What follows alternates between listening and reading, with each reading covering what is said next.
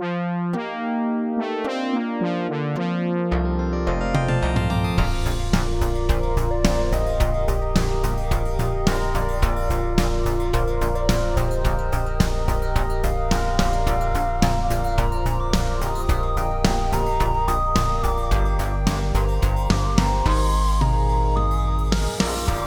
going on, everyone? Welcome back to Last Minute Politics after like a month of not having any kind of episodes. So, uh, I guess brief explanations. I'll try to keep things brief. Uh, again, this is not a, this is an amicable departure. Like, me and Dragor are still friends. We still talk. We still hang out. We still watch wrestling. But Dragor is stepping away from not just Last Minute Politics, but all performing everything for at least a bit. They're taking care of some personal things. And I do this podcast to deal with my personal things. So I, I will continue to record this. Uh, at the moment, my the current plan is to have kind of a, I guess, like a rotating hosts, some in and out tag teaming. Might just be me some weeks. I don't know. Might have more on to record with me. Well, something. This week, we have uh, our wonderful friend Cropo, who is here to, uh, I don't know, kind of help, like, not only co-host, but also kind of, I guess, moderate. You're acting as the backstop to this, like, pitching practice that is going to be me trying to talk about uh, talk, trying to talk about stuff, I guess. Uh, say hello, yeah. Cropo. Howdy. Um, I'm, I, I had a joke earlier. I can I can go ahead and re-say it, but I already spoiled it. Um... But yes, I am here to uh, add balance and other stuff to it. I don't know. It's weird. Um, Pepper knows I'm biased towards stuff. Yeah, yeah, yeah, just... I had to bring in a treacherous anarchist to help and cool the the, the, the Bolshevism that was that is increasing rapidly. I mean, really, I'm I'm just a dem democratic socialist pretending to be an anarchist. I'm just cosplaying as one online. Um, not really, but anarchism. I'm learning more about anarchism, about communism, the differences between, and I, like I've said from the outset, I still have a so much easier time having freaking conversations with, with anarchists than I do, I don't know, just regular liberal people who haven't thought about the thing at all. Because agree or not, yeah. At least anarchists have started looking around, like, they're like, hey, this is bullshit. I mean, the fundamental tenet that capitalism must need to be abolished in order for humanity to flourish is there. The uh, question is, what do we do after that? And since we're not an active revolution, I think we can get along a little bit, maybe. I don't know. We'll find out. Yeah, we don't have um, to have our red Russian, white Russian split. Oh, well, it's it's more like red Russian, black Russian, but black, yes. Right, right. Yes. I was going to say, that the, the white Russians were like the czarists, right? Uh, yes, the czarists and reactionaries and people supported by uh, Britain and France and stuff like that. And that makes and, sense. Red, uh, communism, black, anarchism, or that, or those the Trotsky people. I'm slowly piecing together history. I feel like a like a toddler, just groping my way through turn of the century Europe. Oh yeah, yeah.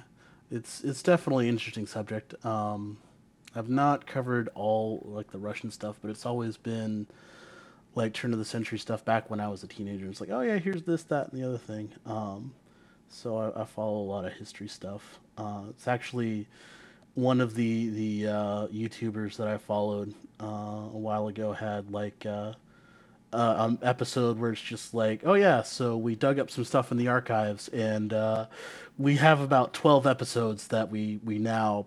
The, the history on it is bad, so we have to like revise everything on there. And that's one of the best things about history is it's it's always alive. Um, you always discover new stuff uh, on there. Um, if you're looking for, for some mystery stuff like that, I think uh, was it Atan Shea uh, Films and uh, In Range T V do good documentaries about stuff, um, and they do.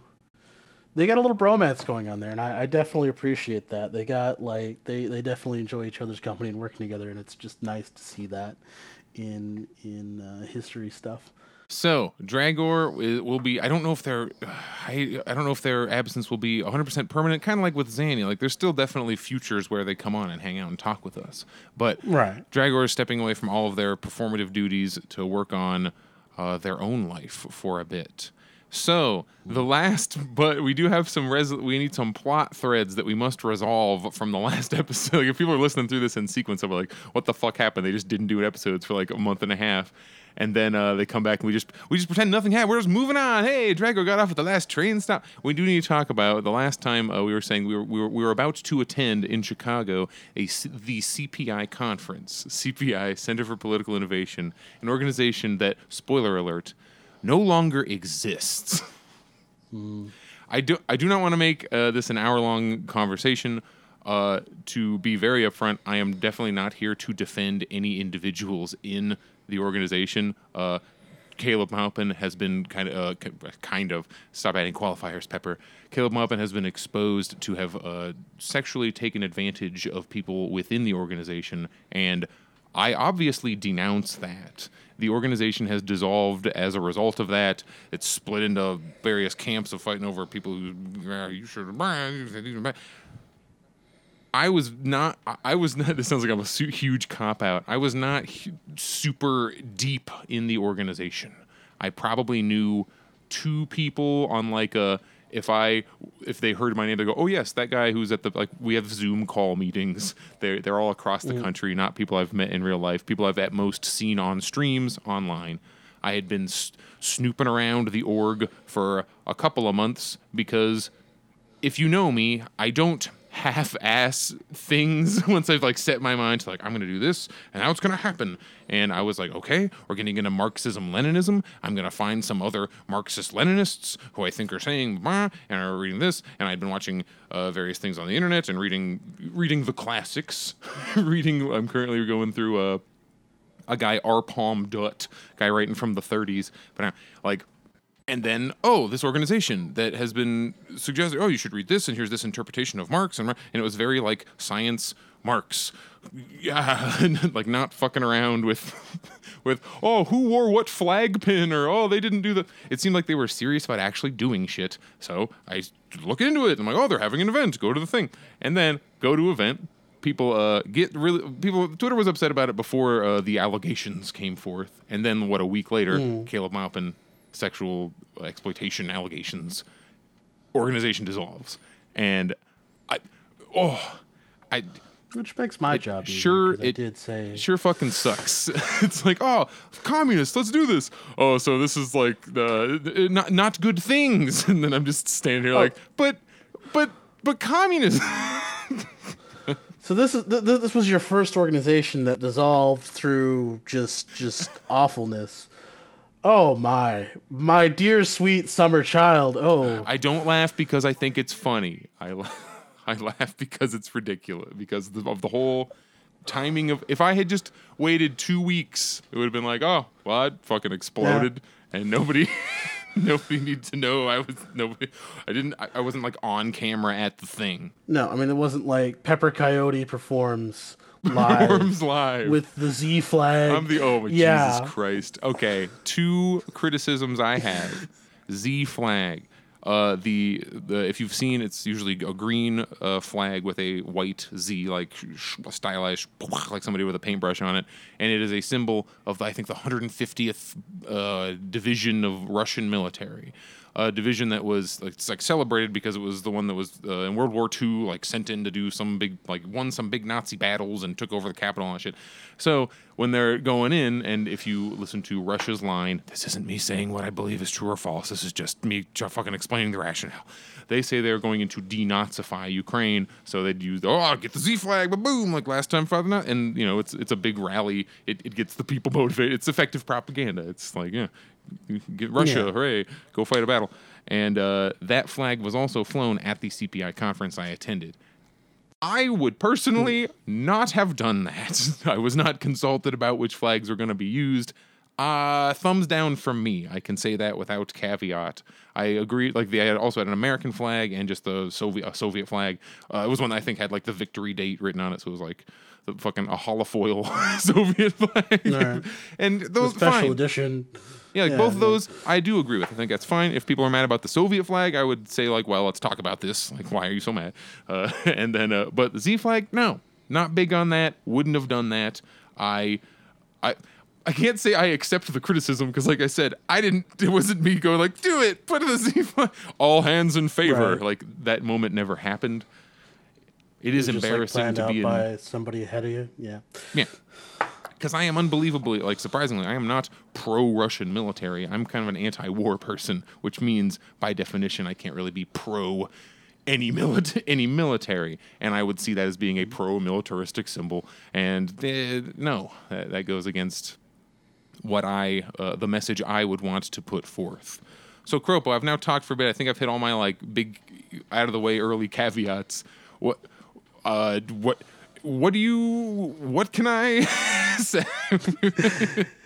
So, yeah, how do we, how do we go to the next thing? Um, yes, and, uh, I think I mentioned it before we started talking on here. There's definitely a lot of performative stuff on Twitter, and, um, I I've been accused of everything. And I don't want to oh, get I mean, into all of them, but like it's been wild, right?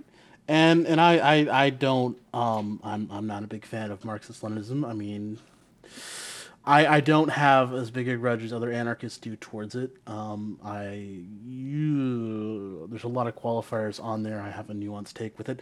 Um, two, I mean, I did reach out to you before they imploded, like, so many things on there, and it's like, hey, I might want to go ahead and try and pull you away with it. And you were not against it, um, and and now it just imploded. So now we can go with next. And that was your first. That was your first like infighting and, and total collapse of a leftist organization for you. I'm guessing, right? And, yeah, and it happened to be like uh, one that the the general like leftist internet did not like. They fucking hated the shit out of them. Yeah, no, they do not have good street cred. Yeah, yeah, that that that that that pans out. Um, and there's a lot of ideologies I that I disagree with. Like if I talk about anarchism, I have a lot of disagreements, but I would not go, "Ah, oh, yes, you are the same as Nazis." Like that's where it that's where it hits weird. If you don't want, if you do not agree with Marxism-Leninism, if you don't like, oh, we don't, we must have the Vanguard Party, and like you're like, no, we don't. Uh, if there are disagreements on the theory, that's kind of like it's like okay, that's what this is about. Is people going through different political systems, different economic systems that aren't what we currently have. We're trying to move beyond it to something, but it's impossible to have like, aha, I have the perfect what the next thing is. What it's being construed as instead is like, you are evil and you believe all these terrible things. I think um, there, there's definitely, as I said, going to be the people that are that are going going after you for blood, and then there's going to be folks that have concerns. And I think the concerns were... Um, Hit me with, with concerns. Malp- I want to know concerns. um, with any any kind of thing on there, there's always going to be conflicting interests as to how we do things in what order, and there's like how you address it logistically, and whose needs get met and whose needs get ignored and whose needs, um, I would say, are sacrificed for other things. You're talking like big um, picture government organizational. Like through through any, any political action on there, it's yeah. like, do you have a set list of agenda items and you have goals that you want to accomplish and you have goals that, you know, you can you can let you can put to the side and ignore. Um, and that's a decision that you make on there. And I think C P I um, had through through example and through their actions demonstrated that while they would pay, you know, attention to certain things and and give, give credence to it, in practice, they would rather, they would go ahead and ignore those things for the accomplishment of other tasks on there. And that's, that's I think, the concern on there was with regards to um, Caleb Maupin and, and transphobia and stuff like that, where he would, like, he would go ahead and coddle up to some transphobes and some nationalists um, if it meant that he could get his point across and get his face on there and get his, his message on there. And I think that's where they were concerning on there is, is you would be adding a little bit of your legitimacy to that. Um, and it's like, it's, it's, you know, seven degrees of Kevin Bacon, right? You that's be, exaggeration you know, extra... number one in the, at least on the online portion, is the exaggerated influence that I think people believe that I have because I'm yeah. visible. And I've even tried to like stop doing the whole internet, like, look at how great my life is, look, like, because that's kind of part of how Twitter works. Well, just social media in general, right? Like, oh yeah, that's how the like attention economy works there. And I've kind of tried to stop playing even into that.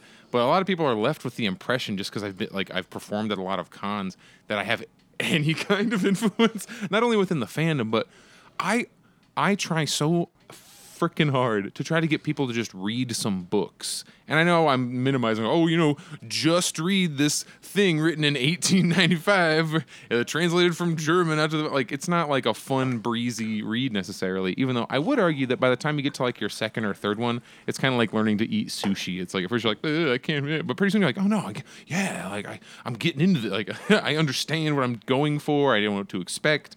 And, uh, you know, the, the, as you get farther forward in the literature, it does get easier to read.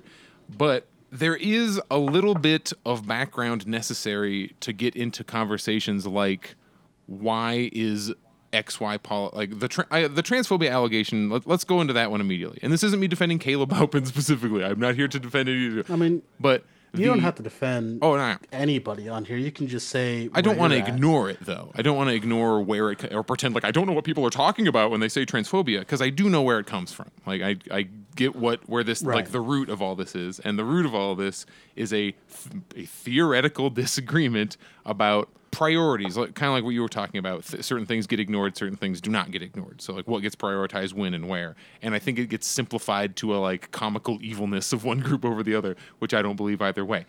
And it's, is class, like, all that matters is, like, are you working class, owning class, and we must unite only along class line, and you and you get called a class reductionist, like, class is the only thing that matters. Or do you have the, no, we must first unite along X, Y lines of uh, marginalized identity, and you could put in any. You could put in trans people. You could put in women, like the feminist movement. You could put in uh, people of color. Like, what? Who do we prioritize first, and why? And the core of that is, I do not believe, as uh, ooh, staying in my lane, L G B T Q. I do not believe that I have cla- uh, inter- that my interests align with all bisexuals. Does that make sense? Like, see where I'm going with this? A little bit. So not in the same way that if I get rights to like get gay married, yes, that does give all gays the rights to then get married. But then I go into like, well, what does even, how, what does that do for me if I'm living on the street, you know, et cetera, et cetera. Me and Pete Buttigieg, even though we are both L G B T Q, do not have the same economic material interest. The kind of things that benefit Pete Buttigieg would be like the Trump tax cuts, things that we don't like that benefit really rich people, because Pete is uh, through his collaboration and working for the machine. Like, he was fixing bread prices in Canada before he ever was entering public office for McKenzie. He worked for this basically rat fuck company that goes around fucking people over like, ha ha, we do all the evil shit. Yeah. Like, with like one of those. And it's like, it's like, but I am gay. And they go, look at all these gay employees we have to fuck people over in other countries. Like, more gay uh, embezzlers. I don't know. But our class right. interests are different. He is bourgeois. I am proletarian. We do not have the, the same kind of things that would help me, like free access to travel, education, food, housing, all that shit. Uh, would not help Pete because he already has all that. He doesn't need. He owns things. Like he, I mean, I'm mixing my metaphors here, but right. that argument becomes, well, you could hear a lot of like capital L liberals who would say, no, Pete is gay. Therefore, like, he's with all of us. We're all, same thing. No, uh, what's her name? Kamala Harris is a woman. So, feminism, like Hillary Clinton is like. Do you think Hillary Clinton's interests align with like broke trans woman who lives in the fucking corner? Like, and that gets spun into like exaggerated, simple, flattened down to, oh, you're transphobic. You see, you think that we should. Uh, Like, if there's a trans person who is a bourgeois person, we should, I don't know, kill them in the streets or whatever they think, I think. Like, mm-hmm. I just want to change the property relations. I want all people to have some ownership over, like, their world. Um, I mean, that's, that's, I'm coming from a different background on here. Yeah, tell me um, what you think, because so... that's my explanation for... I, I've heard the speeches and read the book, or at least a couple of the books, and that's what it seems to come to. There's Alexandria Kolontai, a Soviet writer from the, well, she was like in the government. She was in charge of basically like Stalin's uh, uh, diversity bureau, like the equivalent of that. Like, yeah. Hey, can you make sure we're not fucking over women all the time? We're going to give you a whole little department. Yeah. And she wrote, she's like, look, uh, basically what I just summarized. She's like, the feminist movement is like consciousness development uh, developed along feminist lines as a false consciousness because you aren't really the ally of every woman because bourgeois women exist. Right.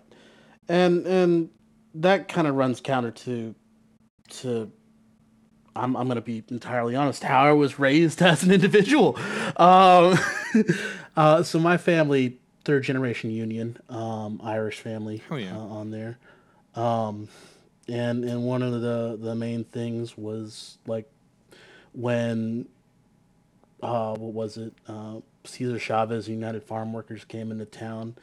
My family marched with them, and it's just there's intersection between, you know, the working people who are, you know, farmers, and there are the working people who are, you know, my, my family was a was a mechanic. He was a he did uh, granddad but, repaired streetcars. But Cropo, you are well, you are a settler on the Mexican land, and you should not be involved in the struggle. Like, I've heard that fucking argument from people where it's like, no, you're white, sit down, you got to be on the sidelines. It's like, what the fuck. Yeah, I mean, they were on the they were on this they were cheering on the parade. They were marching with the parade on there, and they were holding the, the flags. Yeah, but you had the you took the principled I mean, position. You would support that. Like you, you did the correct decision. Like, yeah, you don't jump in with them. It's like, I too am a migrant worker, but you still like, yes, this is what this is the correct side. Sorry, continue. I mean, it, I, I, it's it's. You don't have to be the main character on there, but you can be a support class on that. You yeah, know? Absolutely. I mean, you can bring the water, and you can bring like food. You can make sure that people uh, are supported on there, and and there's a diversity of perspectives and a diversity of, of tactics on here. Because I, I'm wrong about many many things. Um, I, I, I live in Austin in particular, and one of my um, main criticisms was with uh, the Democratic Socialists. Click well not click the Democratic Socialists um in Austin on there, and their um naivete with regards to uh fascists, because we also have InfoWars as their home office here, and they will send people out there, and you know, anti-fascists know these people and will go ahead and uh block them off on there, and D S A would not uh because they just didn't didn't have that knowledge. um And there's also the whole electoralism thing on there, where they were trying to get, you know, their candidates in. And that was about two thousand nineteen. I was very, very critical of them. And now we, we have, um, in Austin, we have Jose Garza, who's, you know, increasing the accountability of police. And we had, um, oh, what was his name? A gentleman murder, uh, Mister Garrett Foster, back in twenty twenty during the protests. And because D S A did their work and were effective with it, um, the person who's getting on there is is being relatively held, like in, in regards to Texas, like, oh yeah, he's actually getting in front of a grand jury and they're pressing charges against him. Given the venue and the area on there, that's that's absolutely radical, and that's definitely progress. So if if you just say, oh yeah, we have class interests on there, yeah, but there's working gay people who have some insight and who have some some. effort that they can put in there that would benefit the working class as a whole. You have to leave room for, for other folks on there, um, and and give that on there, because if you're just going by the book, you're gonna limit what you can accomplish on there. I think that's that's the main thing on there, is they were seeing this, and it's just like, these guys, they're gonna throw us under the bus because, you know, they've they've clearly valued these one person's opinion over that. And that's also kind of why I'm on here, because we can pull you away from the problematic stuff on there, keep what you believe, and then get you to, to some stuff where, you know, there are radical Marxist queer people out there that'll definitely sign up on there, and then I don't think they'll be as critiqued as, say, C P I would. I don't know. That's what I'm here for. Um, I'm going to go ahead and leave the floor to you. If people require us, like, certain messages to come from certain people, I can supply that as well, because I know a, more than one, like it's more than one trans Marxist-Leninist who will say like kind of a, a probably a more eloquent version of what I just did around. Like, yeah, he's like basically correct. It's blah blah blah. Like, I hate that it kind of becomes a, because it's it's the the phrase is like, believe P O C until the P O C don't agree with what the capital L liberals are saying, and then, oh no, they're just these poor uneducated. We have to, and it becomes like, oh geez, no, right? Help, you're doing the racism now, don't. Like, and at a certain point, you got to pick like who you believe and who you support on there. This is the closest I'm going to get to a, a graceful way to say this that I want to endorse. Uh, there's a this is a podcast that I very few people uh, in my experience have considered like Uh, they, they, you don't, you aren't going to listen to it and go, fuck them, they're those assholes. It's a pretty agreeable, like relatively light and breezy even podcast, especially for what it is. And I'm, I hate to be the guy who says, go listen to this podcast, but The Deprogram, episode forty-three, for three, you can hear opinions that I have been absolutely crucified for, said by uh, an Iraqi doctor and a Uh, a Slav, like a Yugoslavian, former Yugoslavia uh, guy. And if that matters to you, if hearing it from like not a white American somehow shifts your opinion on the thing being said, please. And it's, it's a very fun podcast, and I think you should listen to it for other reasons because it's just kind of cool. And I think the dudes on it are right. neat and relatable, and you get to learn. You get to hear these things like socialism talked about by people who have like who live in the, the, some of the most oppressive conditions possible. Like these these are dudes who've been bombed both in the Balkan Wars and in uh you know Operation Iraqi Freedom, where this poor oh, yeah. dude is like lucky enough to have survived, where he's seen the American soldiers walk down the street. They've been directly impacted by imperialism.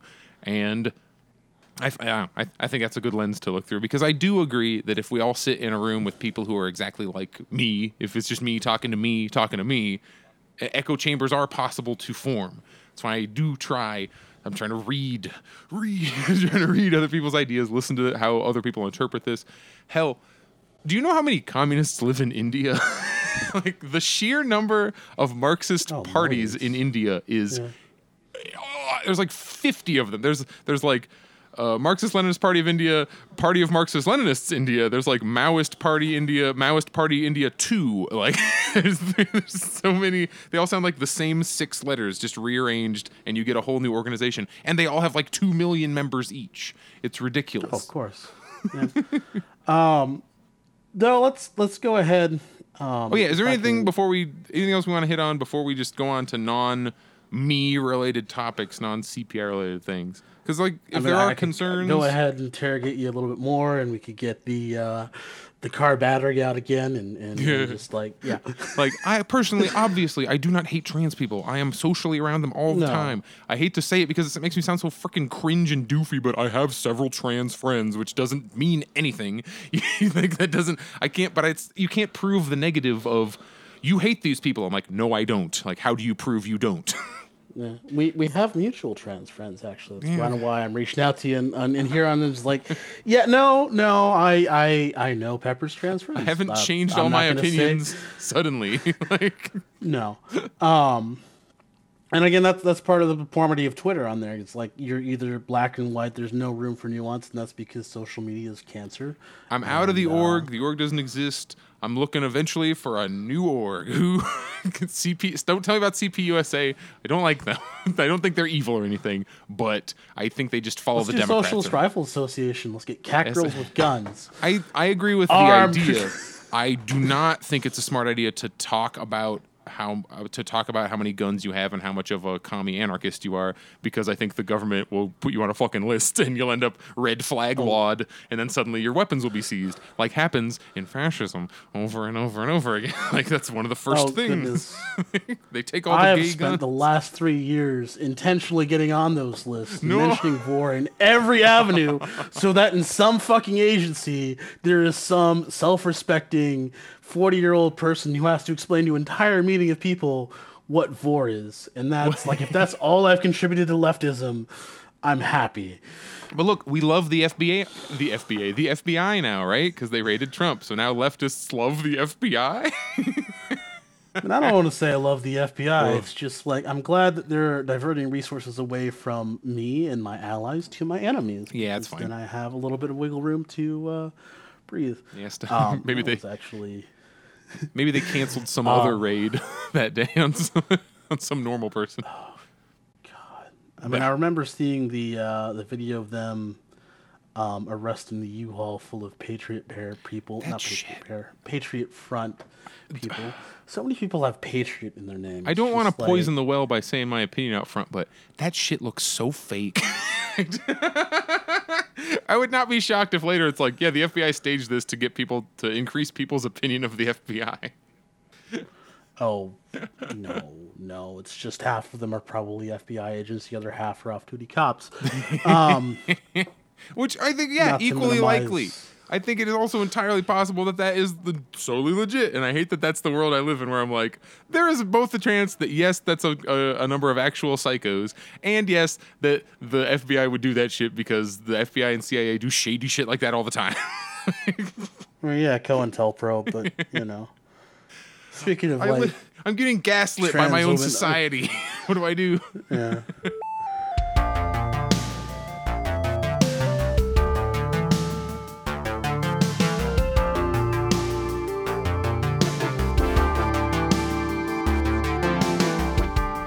But uh, since we're going on like the, the whole social media is cancer and the F B I stuff, we can probably segue to Kiwi Farms if you want to jump onto that. Yeah, you probably have more behind it than me, but I'll tee it up for you. Uh, I, who am an entire novice, I know that Kiwi Farms exists. I know that's one of like the old internet places, kind of like like B-Chan or like eight Coon, some of the the dark websites that you don't go to. Um, unless you're a freaking sadist or trying to, or you're an F B I agent trying to, hopefully, like, catch people doing creepy shit, because there's tons of people right. doing creepy shit on there. So Kiwi Farms has well, been I mean, under fire recently because of all of the things that, like, they're like Doxnet now, or like if you get mad at some, it, it was like, I think this, in this case, it was some streamers, just random streamers who were happened to be of X Y marginalized identity, because, you know, they love picking on the homos and women, and, they and they're like, yeah, all right, go kill these people. And eventually people got fed up with it. And uh, after an intense campaign uh, uh, to Cloudflare, which is, oh God, they like make sure you can't get like DDoSed, right? That's what they do. Yeah, they, they provide security support so you don't get DDoSed and, and some other stuff on there. They do um, their captchas. So they're finally now, Cloudflare have, after people yelling at them long enough, have gone, okay, fine, will drop Kiwi Farms, and as of now, Kiwi Farms is no more. I mean, they're they're still trying. They yeah. got a Russian thing on there, but um, talking about tactics, um, I mean, this was a, uh, I think it was Keffels that, that spearheaded on there after That's she got the name I saw too. Doxed, yeah, and uh, swatted. I mean, there was a lot of people who got cyberbullied on there and were just. Uh, just decided to, to cope a rope, as it were, and uh, the last I forget um, which one of the ones it was where I think they had something to do with Undertale. They were part of the ROM community last year. Um, they uh, were bullied to death because of some slight that Kiwi Farms has in it on there. Um, yeah, Kiwi Farms basically... is like a Black Mirror episode that's just very much real. Of it's where uh, it's it's where cyberbullying becomes real life crimes. Yeah, and that was the the main um, reason why they got shut down, is they were trying to uh, instigate bomb threats in Ireland. Uh, yeah, there's some places they're just like talking on Twitch, like, "Hey, we should go get blah blah blah food and blah blah blah town," and somebody's posting like, "I have one bomb planted at every restaurant of that type in Ireland," and it's like, "What the fuck, guys? Jesus Christ!" They could, like people keep saying, they couldn't help themselves, and if you th- threaten to blow up enough restaurants, you you will eventually get shut down. Right, and I mean it's it's just you mentioned eight Coon and um, yeah, before, and that there. was the. Uh, I mean, they're still around, but they're they're definitely lessened um, on there. I mean, the QAnon folks went from eight Coon to what's her name, Marjorie Telegram. Taylor Greene. Um, as their prophet on there, so the people who perpetuated the QAnon for their own ends now no longer have um, as big a control over it as they did before. Uh, that kind of spiraled out of control to a big thing that um, I'd like to think that social media companies could solve if they didn't find it more monetarily viable to uh, continue. Um, but no, it was definitely a big victory on there, because it's it's... Um, if you've been doxxed and you've been popping up on there, all it takes is just like two or three people who make it their eight hour a day hobby to just fuck with you, to ruin your entire life. I mean, that's, that's one of the big things about the internet. It's like you get three or four people who just absolutely want to destroy you. And just by sheer fact that you have other shit to do, Um, they'll accomplish that because they have more numbers and more spare time, and you're just one person. So having like a vehicle for that to be at least crippled um, to a spot where I think they're now trying to go onto Telegram and they're trying to go onto some rusting hosting, but they're they're pretty much going to be out of commission for at least three months, if not permanently. I mean, because eight chan did not bounce back, and Daily Stormer did not bounce back as, as yeah. much as everything else in there. They they will also be replaced by people on there, but at least we got good three months of people not getting harassed, which is nice. So the a, a point I want to bring, it is good. It's good that Kiwi Farms is down. It's good that it's a little harder for, to be doxing and swatting and harassing people for at least a bit. I hate that our only form of recourse, like as citizens, using what really should be a public utility, the internet, a thing that is kind of one of our basic needs now, it's like information exchange, the fact that the only recourse we have for it is to hope that a third-party company, Cloudflare, uh, decides to do what we consider the right thing and shuts them down. Like, there's no kind of formal process. There's no... I don't want to say, oh, do a whole censored internet, but I mean, maybe we should not be able to do a Kiwi Farms legally, publicly, and just, hey, go try and hurt this person. Like, maybe that should not be allowed. And I don't know what that system looks like, but you got to have frickin' some kind of rules, people. Right. And that's, that's definitely one of the uh, conundrums with regards to just how we solve problems on there, because it's like, oh yeah, we have one big guy in power, and this is this is yeah. we're getting to an anarchist critique of Marxist Leninism on here. We have one big person in power, and um, they they decide what goes on there. But it's just like these systems, they need to be designed in such a way that human bias, like an individual bias, an individual um, aspect of of something, can't overpower stuff. I mean, if you look at like uh I'm I'm seeing stuff like from Nickelodeon where it's just killing my childhood, where what's his name? The oh forget his name. Hold on, let me Google this. Just Nickelodeon feet. I hate like like let's see, Nickelodeon feet guy, there we go. Nickelodeon feet. No. Dan Schneider, there we go. Okay. Guy who basically ran Nickelodeon from like two thousand to twenty fifteen or something like that, where there was like a whole bunch of um, foot stuff involved. And it's just like, yeah, because that man accumulated that much power, he was able to get away with um, just just having unlimited access to children's feet, and like there needs wow. to be checks to that, and that's there's there's not um I know it's it's absurd, and the reality that we live with is both funny in in its horrificness that you can't help but laugh. Um so let me hit you with uh I'm not here to try to recruit or convince you, but you talk about how that we, yes that we shouldn't have things like that, and as a Marxist-Leninist, I agree. Like, and Lenin writes about the concept of not building special hierarchies, or even our government, uh, the people doing like the highest functions of government should be paid uh, like the quote is like re- regular workman's wages, and should not be treated as a special privileged position, but just, well, gotta take out the trash, gotta do this, you know, little bureaucracy thing. And in this case, I, while I can't offer any like, oh, this is exactly how we should censor the internet, or how we should have regulations about the internet and things like that, I know that the process that would lead to something better than that we have is some kind of, you go to the people and you say, hey, everybody, what are the problems? What can we partner? And then you try to solve them. And then you re-review and go, okay, what were the unintended consequences? Let's travel that around. Okay, let's try this. Okay, how's that? All right, let's change this. All right. And not that you will arrive at some one perfect, here we go, we did it. But you can at least be working towards it, because our current model is whatever makes money, do it. Right. Which I know. And if you go into Nietzsche, that's that's one of the things, like, God is dead, we've killed him, and then we replace him with money, um, yeah. which is even worse than God, because at least God, like, says respect your fellow man or something like that in the Bible. People ignore it all the time, but... You used um, to have cruelty defended by nonsense, like religion, right. like, you know, feudalism, where you'd say, oh, well, God says you must... So, and then even Marx, this is a Marxian thing, of the a credit that they give to capitalism is that it stripped all that away. It bared things down right. to just monetary relations, and once we're down to just bare monetary relations, we can go, look, everybody, why don't we just do the thing that we don't all die? Hey! Except, you know, we do the thing that makes money and we all die. Yeah, you have to eventually stop just pursuing money for money's sake. And hopefully the inherent contradictions in capitalism make that clear to people. And people go, oh, and they rise up. And that's happened a couple of places. But yeah, they're, yeah. they're all the places I mean, that credit- we're supposed to not like, like Cuba and Vietnam.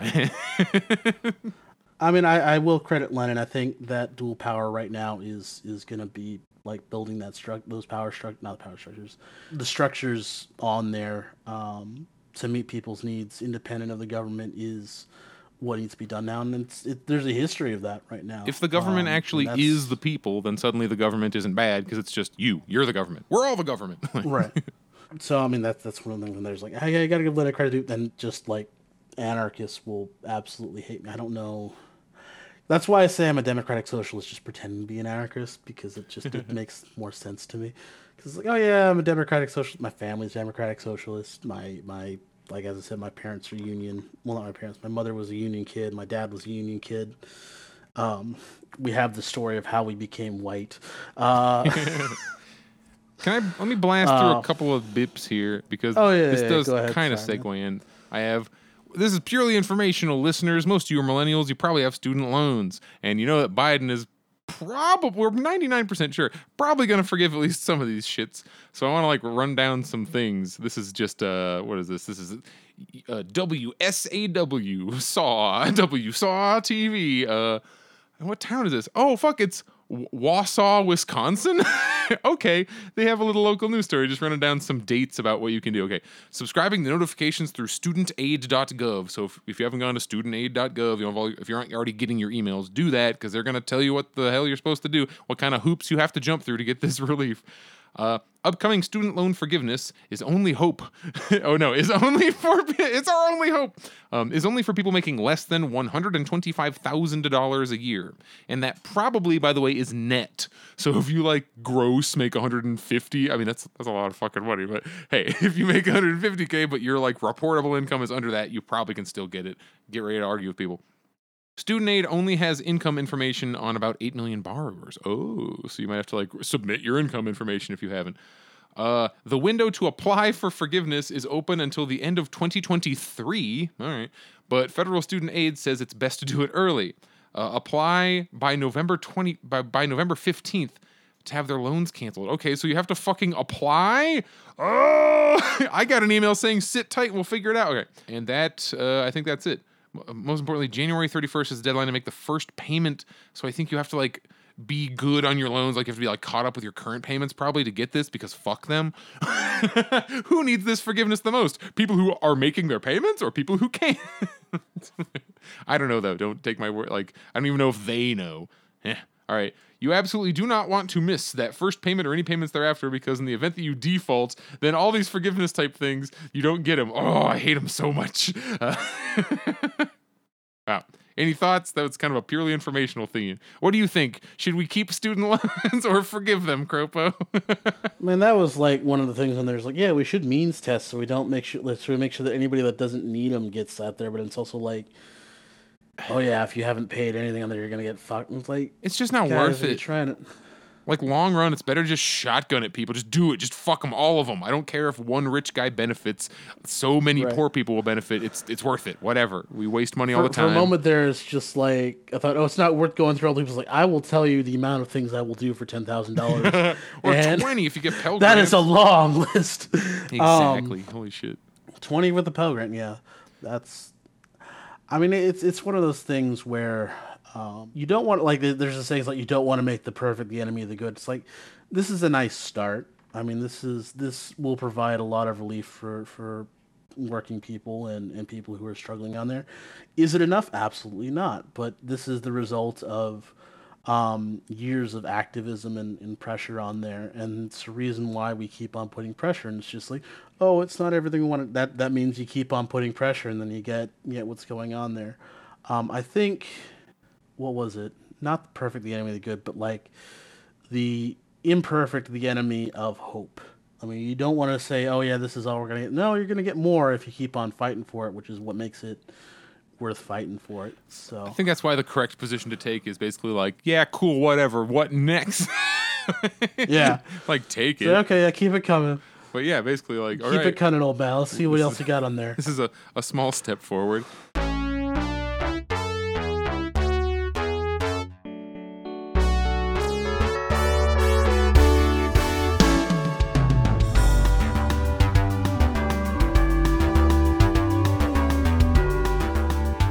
So here's another, this is loan related. Look at these segues.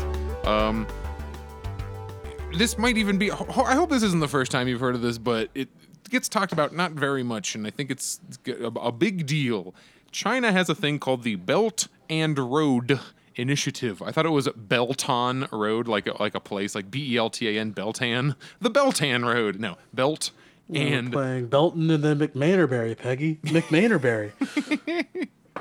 So uh, I've, I linked an article in the general chat, and hey, if you uh, join our Patreon for even one dollar a month, you can go ahead and see the things that we are chatting about right now. Links we post, things that we say that we edit out later. It's all there in the Discord. So the headline is, Countries Expand Win-Win, Countries Expands Win-Win Trade and Infrastructure Projects. The idea with the Belt and Road Initiative is there are many countries in the world that just have uh, extremely underdeveloped infrastructures compared to, like, the United States and China and, uh, you know, Western Europe. And how can countries go about building themselves up? Do they try to, like, bootstraps it, but, like, in a macro sense as an entire nation, or do they get help from other countries? We have... the U S, or not just the U S, it's like a, a whole bunch of the a bunch of NATO countries, the Western, a whole lot of the Western world, as we would say, the I M F, International Monetary Fund, and for the last century or so, like Vietnam having a really hard time after the war, your economy's really messed up. Well, I M F moves in. Hey, we would love to give you a loan.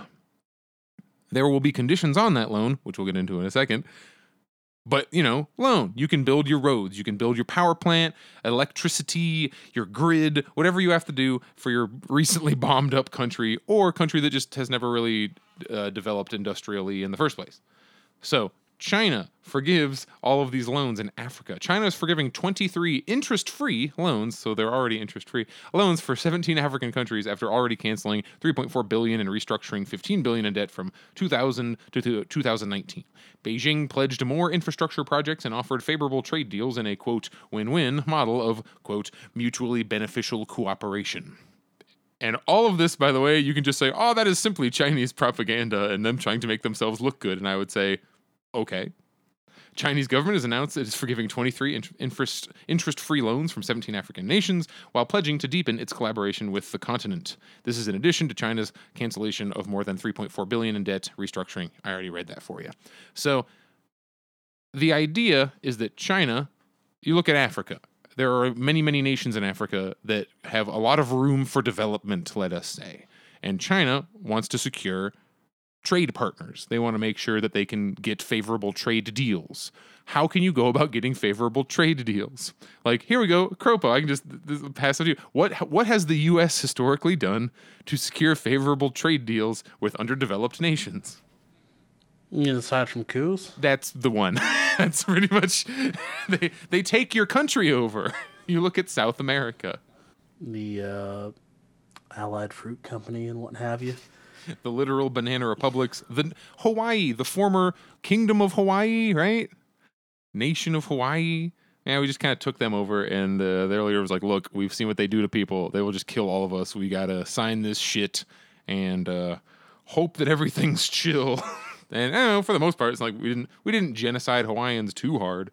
But yeah, China is out there trying to do the same thing without doing wars on people. The thing that does not come with this is you have to reshape your entire economy to look like China's economy in the way that the I M F kind of requires uh, things uh, similar to that. Similar to that. I, I'm not going to say that I know as much as um, a lot of uh, um, people with regards to China or Africa uh, at all. It's definitely a more...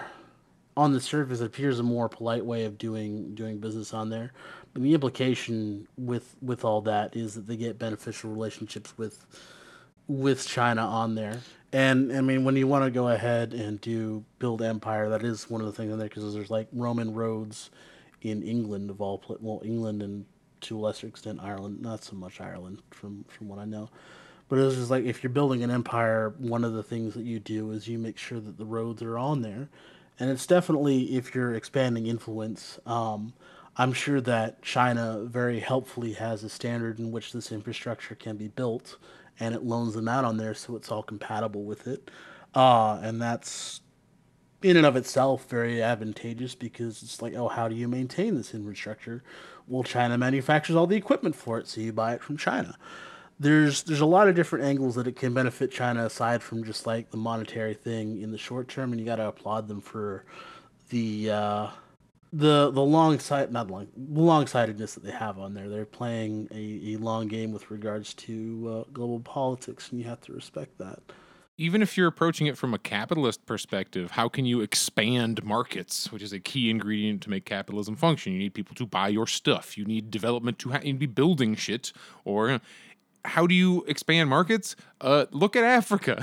Half of these fuckers don't even have electricity or plumbing. You could create massive markets by develop developing countries, and there's a couple of ways to go about it. I want to talk about some of the conditions that the I M F uh, puts on countries when they give out loans, because you will hear that these uh, this the Belt and Road Initiative, these loans from China, that they are debt traps, that they are trying to sucker them into taking these loans, so then China can go, well, you owe us all this money, so you can either do what we say, you know, like to exert uh, influence over these nations.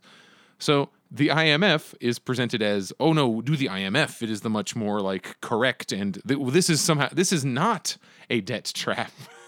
This is so one. It is obnoxiously difficult to dig up stuff on this, because if you type in anything about the I M F, all of the sources you will find are directly the I M F's own website, which they don't even say that what I'm saying are lies. They just argue that these are good things. So I'm here on imfmonitor.org slash conditionality, meaning the conditions put upon you if you want to get I M F money. Like if you're a country that is completely fucked and needs money to build something like a power plant. And I'm going down to the state-owned enterprise privatization. Includes conditions on all activities related to the privatization of non-financial state-owned enterprises, liquidation of state-owned enterprises, bankruptcy proceedings of the state-owned enterprises, excludes the financial sector.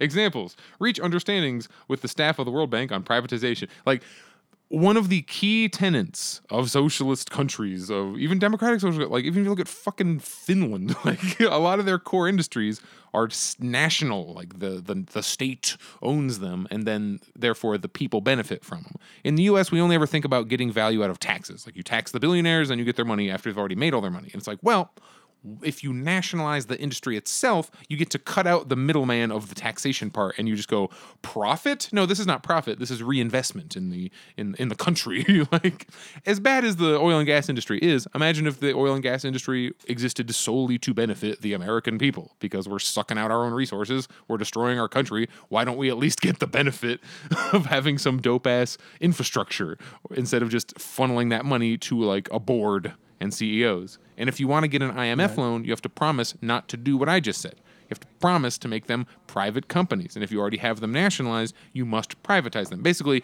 you cannot do a communism or a socialism if you want an I M F loan.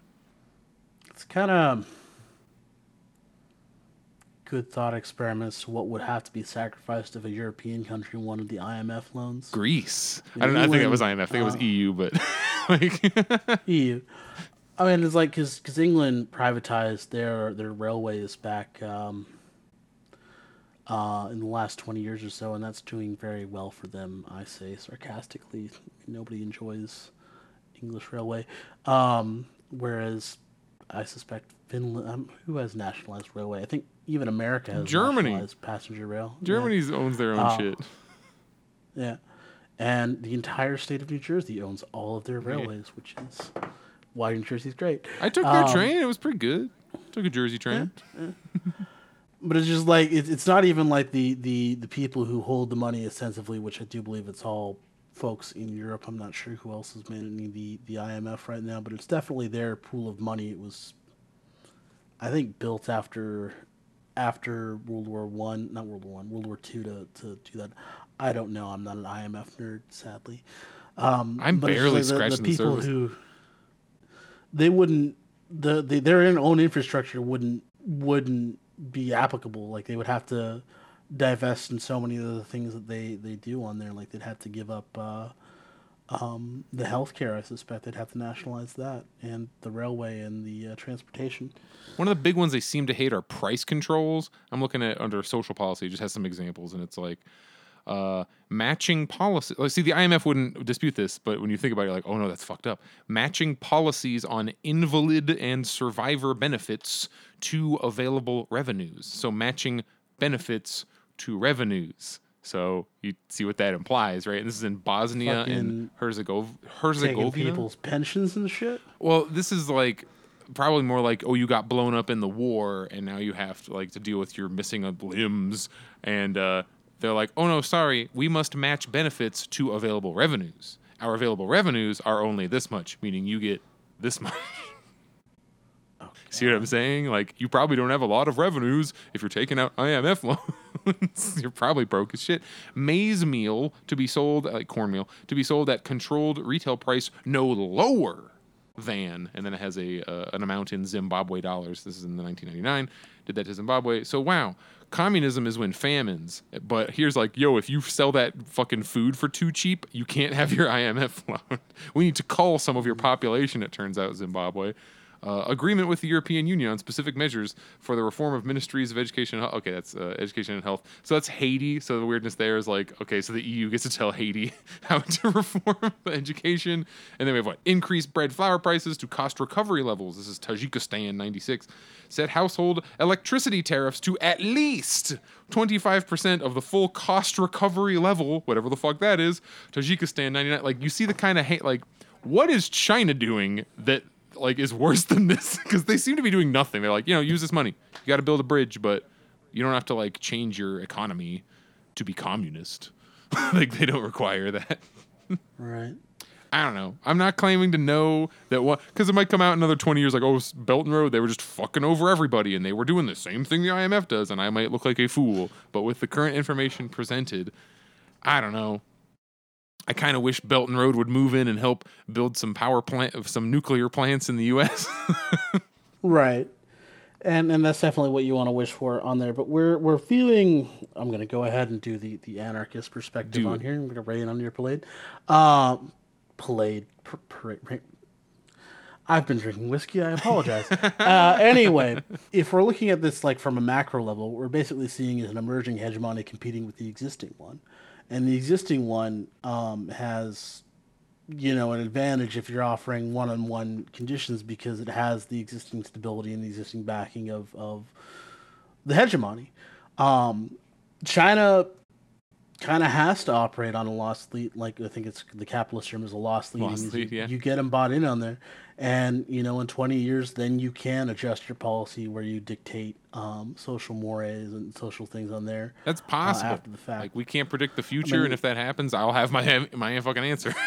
I mean, you always got to, like, ask Quo Bonos, like, who benefits this and why? And the moment you get to that, you kind of have a good framework as to, to how to view things. How else do you fix climate change? Because if we're going real long term, that is how you have to fix it. Like, your options are to either say underdeveloped people, you need to keep your emissions level where they currently are, which is zero because you don't have any electricity. I mean, you're burning gas lamps. Uh, or you have to develop them up to where they can also be using entirely green, uh, like non-emitting things like nuclear, solar, wind. Nuclear has got to be a fucking part of it. I'm going to bring it up all the time, but like, that's if you, unless you think there's some dastardly scheme that will emerge, which it could. I'm not going to say it's impossible. That seems to be what China, that's, that's the way they're going about it. That's what you'd have to do, is develop people up to like, all right, so the way we get rid of these fucking warlords is if you can have some kind of industry that isn't diamonds. So, hey, let's do some industry.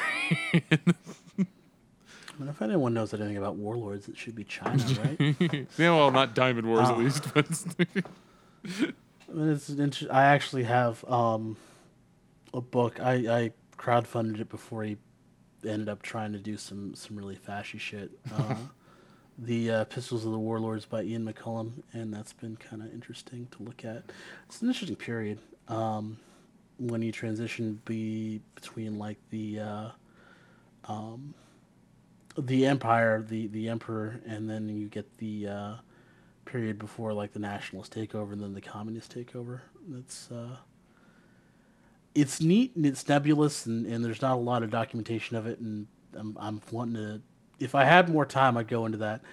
Um, though I mean, the main thing is like you can't ensure a continual vision for the future. And it's like one.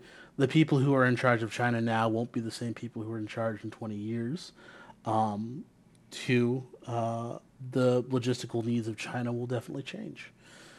I'm very curious and, to see, because like if things continue how they are, if we don't get into some kind of fucking total war with China and or Russia or both, uh, like what's gonna? Because China's development just keeps going up. I saw an article that was an Onion article that was like one of these Onion comes true, where it's like China d- doesn't want to do anything to disrupt the U S's collapse, and then it's like Xi Jinping says, you know, I just don't want to touch anything. Like the U S is doing what they're doing, we're all right over here.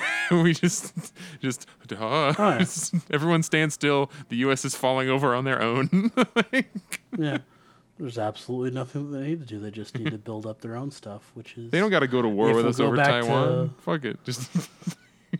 I mean, what what do we do as Americans when we're seeing an empire in decline and, and stuff like that is we need to build up our own stuff.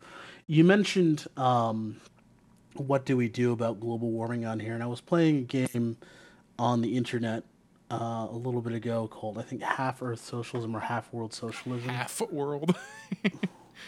Is it literally half the world?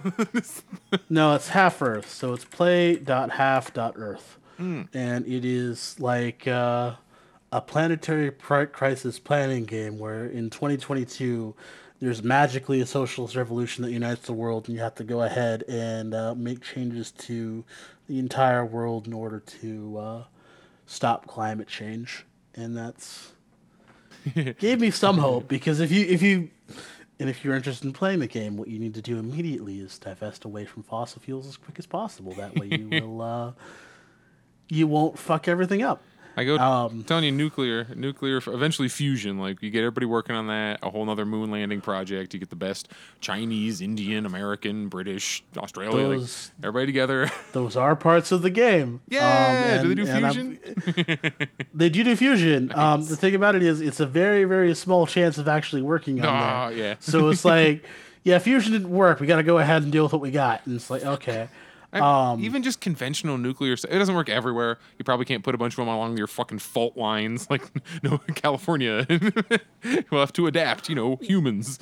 But right, they emit zero carbon, and it definitely buys you some frickin' time. And then, you know, what do we do oh, with yeah. the nuclear waste? Well, it's a lot less than we were blasting into the atmosphere, and it's like in this convenient barrel. Like, right. What can we do? Well, I don't know. Shoot it into the sun, whatever the fuck. Somebody will figure it out. And that is one of the things, like my personal strategy with it is you get about ten percent nuclear and the rest is renewables like wind yeah. and solar. Just on to that. Back up your yeah. grid. Like you don't want te- Texas. Yeah. Texas can't handle base load because they have so many renewables that just don't work when it's fro- straight up blizzard frozen fucked out. And you, if you could just kick oh, on your nuclear goodness. plant. Hey, everybody, electricity. Still got some trauma about that. And... Ugh. um I'm so, so sorry. I mean, that was, that was, You're stuck with ERCOT. I mean, I, I spent the weekend, not the weekend, the week with my parents. And uh, that was one of the things about my boyfriend who is liberal. Like, he doesn't talk to me about politics because, one, I have a point. Two, I'm very energetic about it. And he's he could take or leave it. Um, and it's just like, oh, yeah, I pointed out that, like, when they did the initial... Um, they were going to be doing a rotating blackouts, and it's like, yeah, we'll go ahead and make them sure that the rich people have power for the first round, and then they couldn't rotate it out. He's just like, he's so upset. It's just like, man, I can't believe that the rich neighborhoods are on there because I pointed out to him. I was like, yeah, hun, it's terrible. Our our ride's here. Let's go. And it's just like the um, he's ignoring the logistical problem for the for the uh, relationship one, and I hope he doesn't listen to this because I love you, dear. Don't don't judge me. I apologize for for. bringing you up. You, we are. This is where I get in my whole like the proletariat, the needs must be fulfilled. Like the the next wave of uh, reactionism is going to be to what you're describing, things like rolling blackouts, us being asked to accept lower and lower standards of living, which isn't to say that like the American consumption model is what everybody should be doing, but we don't get any options over like our method of consumption doesn't have to be as harmful as it is. It's just the most profitable one. So that's the one that we receive and we get no other options.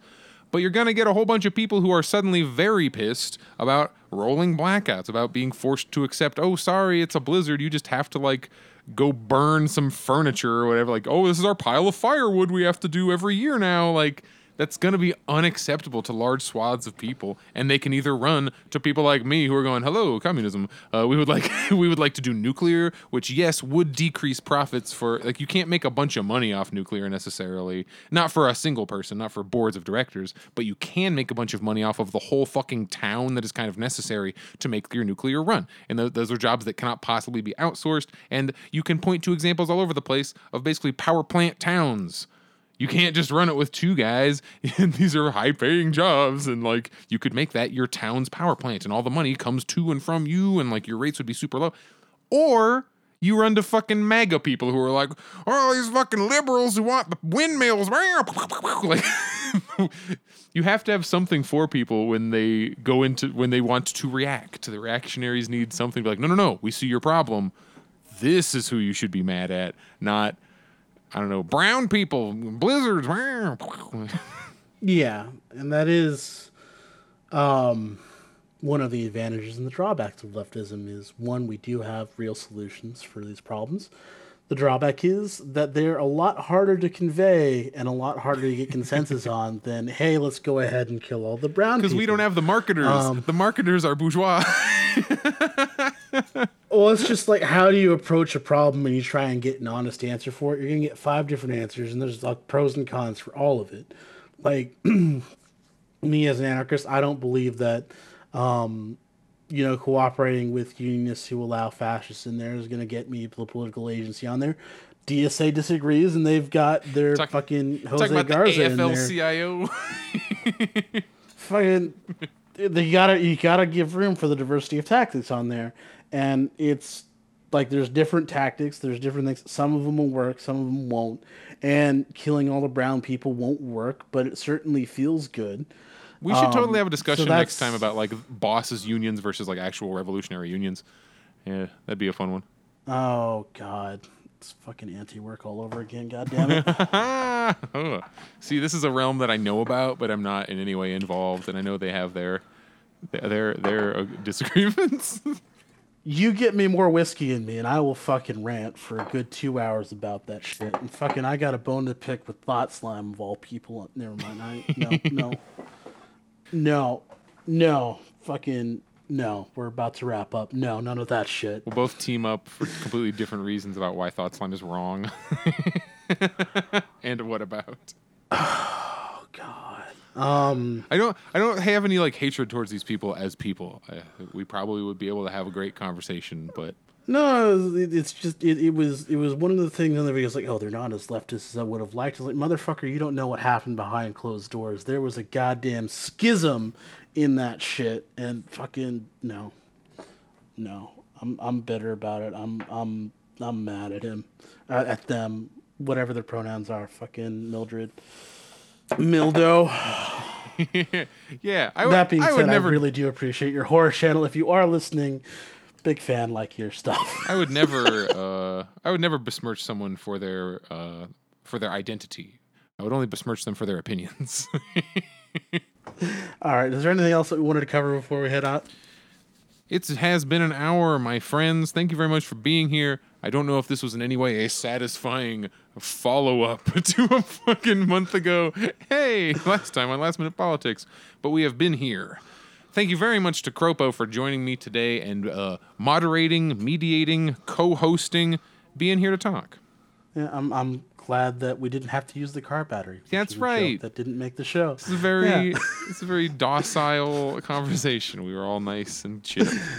Thank you very much. What can you plug for us? Where can they find you? Uh, punch Nazis. Just punch Nazis. That's how you do That's it. That's all I can plug. That's All right, my friends, follow us on Last Minute. Po- follow the Last Minute. We got a Patreon, Last Minute Politics Patreon. We're on. Get into the Discord. Listen to these things get recorded live before we edit them. Um, and now we yell bye at the same time. Bye. Bye. Don't die.